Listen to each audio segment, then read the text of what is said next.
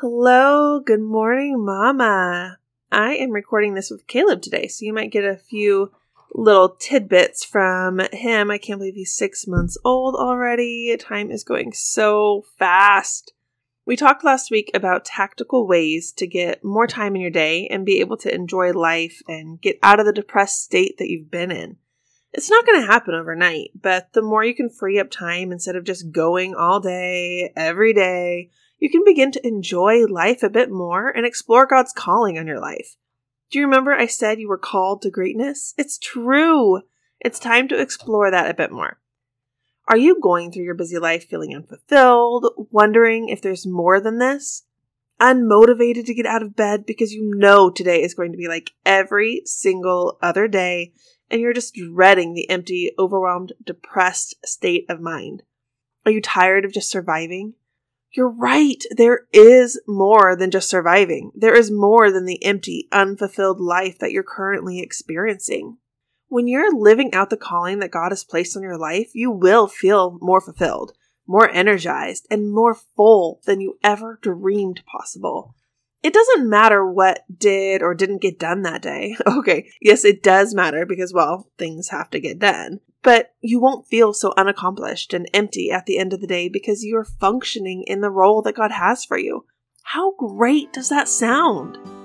Hey, Mama, welcome to Restored Mama. Do you wish your days didn't go by in a blur because you are so busy, ready to kill it as a homeschool mom trying to juggle home, family, and business as well? Does it feel like you're just trying to survive the day until you put your kids to bed? Do you need a time management strategy to balance it all? Hey, I'm Jen. I too was a mom that was trying to do it all but accomplishing nothing. I too felt worn out and drained and wished for freedom and balance in my life. I wanted to enjoy life and live out the calling God placed on me. But I kept telling myself life was always going to be this busy and I would never escape being that hot mess mom who lost her identity to motherhood until I found structure and time management strategies that actually work. In this podcast, you will find ways to prioritize to help you balance it all, learn habits to bring ease in your day, God centered conversations to help you focus on what is really important, and ways to enjoy motherhood so that you will be able to go to bed feeling accomplished and loving life again. Warm up that cold coffee, kick up your feet. You deserve a break.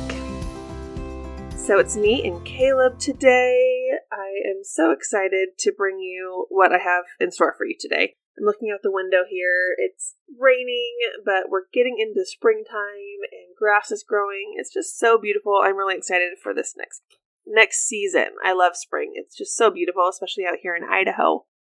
So, if you listened to la- the last episode, I really hope that you've started to implement some of those tactical applications in your day and see that you can find some more time to actually enjoy the parts of your day. Remember, things won't change overnight, but if you stick with it, you will start to see change. Hop in the Facebook community and let me know what you've implemented, what's working, what isn't working, and we can work through it together. I'd be happy to help you. You can find it at facebook.com slash groups slash restored mama. You'll also become an insider and get the scoop on all the exciting things first before anyone else. Do you know what you're called to do? Are you currently walking it out? Freeing up your time and your busy schedule to either explore God's calling for you or start walking it out is imperative to get out of this depressed, anxiety filled state. You can be called to greatness. You can have an amazing calling on your life. But if you don't walk it out, it's like this huge gift that's wrapped, sitting right in front of you. Imagine your kids on Christmas morning. They see all these beautiful gifts under the tree, and they're just staring at them. They don't take them, they don't unwrap them. It's sitting in front of them. That's what it's like with you if you don't walk out with this calling that God's placed on your life. It's like this gift that's sitting in front of you that you just stare at your entire life. It's there, it's ready to be unwrapped. Like your kids staring at their Christmas gifts all year long, and then next Christmas comes and they still haven't opened them. They didn't get to use them that entire year because they were just staring at them. That's what's happening to you. It's there and it's ready. But if you don't unwrap it, look at it, take the gift, it will continue to just sit there. God has given it to you, but you have to take it. You have to use it. How do you know what the gift is? How do you know what your calling is? You have to unwrap it. This starts one place and one place only seeking God.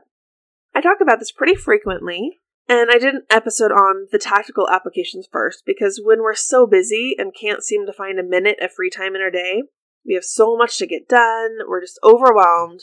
Time with Jesus is typically the first thing to go. And I'll be the first to admit it's happened plenty of times in my life, and that's why I can talk so much to it. You can say, Oh, I'll pray later, I'll read my Bible later. How many of you have done that? Raise your hand. I'm raising mine. You have to find ways to make time in your day for the important things. And spending time with your Heavenly Father, your Creator, your friend, it should be top priority. I talked a lot about priorities in an episode and how to set your priorities and what your top three should be, and God should always be that top priority. And just to review, the last steps that I gave you last episode were number one, to be intentional and plan. Number two, don't be busy just to be busy. Remember, I talked about it being a crown that some moms wear. Don't wear the busy crown proudly. And then number three is priorities. You need to set your priorities. Now that you've been putting these into practice, hopefully, we can add an element to them. If you haven't listened to that episode or haven't been putting them into practice in your daily life, I highly recommend going back and listening to it. It will help you a lot with what I'm talking about today. Your time with Jesus is top priority. At least it should be. And if it isn't, no judgment. It's a safe place here. But maybe God's trying to tell you something. He longs so much to spend time with you. He created you. He longs to have communion with you. He's just sitting there next to you, waiting for you to realize he has so much to tell you, to show you, to give you. Remember that big gift that you've been staring at?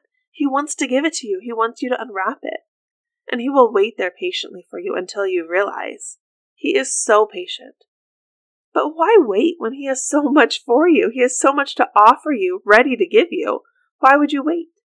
If you listen to my episode about my word for the year, God wants to give us a new passion for Him and His word. If you spend time with Him, you won't want to stop. Making time for Him will quickly become a priority. All right, so let's take step one be intentional and plan, and apply it to spending time with Jesus. You've already been planning things for your days and weeks, like I talked about, so now let's take it one step further. Add in planning time with Jesus. To plan this, I want you to ask yourself these three questions. What will you do during your time with Jesus? You need to make a plan for it. Don't go in there all willy nilly, just, oh, I'm going to see what happens, especially when you haven't been doing this consistently. Do you have a Bible study that you want to work through? Are you doing a Bible reading plan? I don't want you to go into this without a plan. If you sit down to intentionally spend time with Jesus, you need to be intentional with that time, which means having a plan so you don't get distracted and veer off scrolling through social media or daydreaming about whatever random thing pops in your head. If you have a plan, it's a lot easier to keep all that at bay. Put your phone away. Turn off those notifications. Make sure it's on silent, not vibrate, but silent. That way you're not distracted when the noise comes. Have what you need ready to study. Whether it's your Bible study, a cup of coffee, your Bible, notebook, pen, Whatever will help you facilitate your time with Jesus, have that ready. So that way there is no complications, there's no excuses. Do you plan on just reading a couple of verses and then taking time to talk with God the rest of the time? Whatever you want to do for that time, make sure you know what it is and what is going to happen. Every morning is a little different for me, but I used to do the same thing every time. I needed consistency, so I'd stick with it. And then obviously God's presence comes and he may veer me off a little bit, but I had my plan and I went into it knowing and expecting what was going to happen. It may not be a power filled and cloud of heaven falling down into your living room the first few times you sit down to do this, but the more you spend time with Him intentionally, the more you will feel His presence. Now, I still read my Bible, I still do my Bible studies, but some mornings I just want some extra prayer time. And I want to be able to really dig deep in praying for certain things that are happening in my life, or praying for my kids when they're going through something, praying for my husband if he's going through something, or somebody else in my life that I care about. So I'll do less reading and I'll do more praying that day. But now that I'm consistent with my time with him, I don't want to miss it. I look forward to it every day, and he is constantly speaking with me. You can get there, but it takes this intentionality and planning to start. You have to start somewhere. And now think about this how much time do you want to start with? Do you want to start with 10 minutes, 20 minutes, an hour? Most tasks, when you're planning out things, I'll ask you to evaluate how much time it takes, and then you'll find time in your day that will fit this task. It's no different for your time with Jesus. How much time will you be spending with Him? What is your goal? How much time will it take for you to do what you want to do? Then add a little extra time with that. What if you're just loving this time with Jesus and you don't want it to stop? You added some buffer time, so now you don't have to. It may be hard at first to go the whole time that you've planned. Even if it's just 10 minutes and you've never spent intentional time with Jesus, 10 minutes might seem like a long time, but eventually that 10 minutes is going to go so fast. Trust me, it won't take long that you'll look at the clock and the time's just gone. It went so fast and you don't want it to stop. So if you have that buffer time and maybe that 10 minutes is just dragging on because it's your first time and you don't know what to do for those 10 minutes, that's okay. Maybe you just sit there for the second half. So, the second five minutes, you're sitting there and saying, Okay, God, I don't know what to do. I don't know what else to read. I don't know what else to say to you. Five minutes seemed like an eternity. But I'm going to sit here and I'm just going to wait. I'm going to see what you have to say to me. And maybe you hear something, maybe you don't, but you're sitting there and you're being intentional with that time. And then next time, maybe that second five minutes goes a little faster. Maybe you don't run out of things to say. Maybe you don't run out of things to read. When do you have the least amount of distractions is the next thing. My favorite time of day is in the morning. That's when I get all my work done. That's when I have my Jesus time. The kids are sleeping. I might have to wake up extra early, but because I love my job and I love my time with Jesus, it's easy for me to wake up yeah, I need to get up and I need to pour myself a cup of coffee and have a few minutes to just get my brain functioning. Because lately it's been 4 a.m. I'm working on something really exciting. I'm going to talk about it on Wednesday. So you'll hear everything that's going on. And if you're part of the Facebook group, you've already heard. But I'm waking up at 4 a.m. so I can get all this stuff done and still have my time with Jesus in the morning.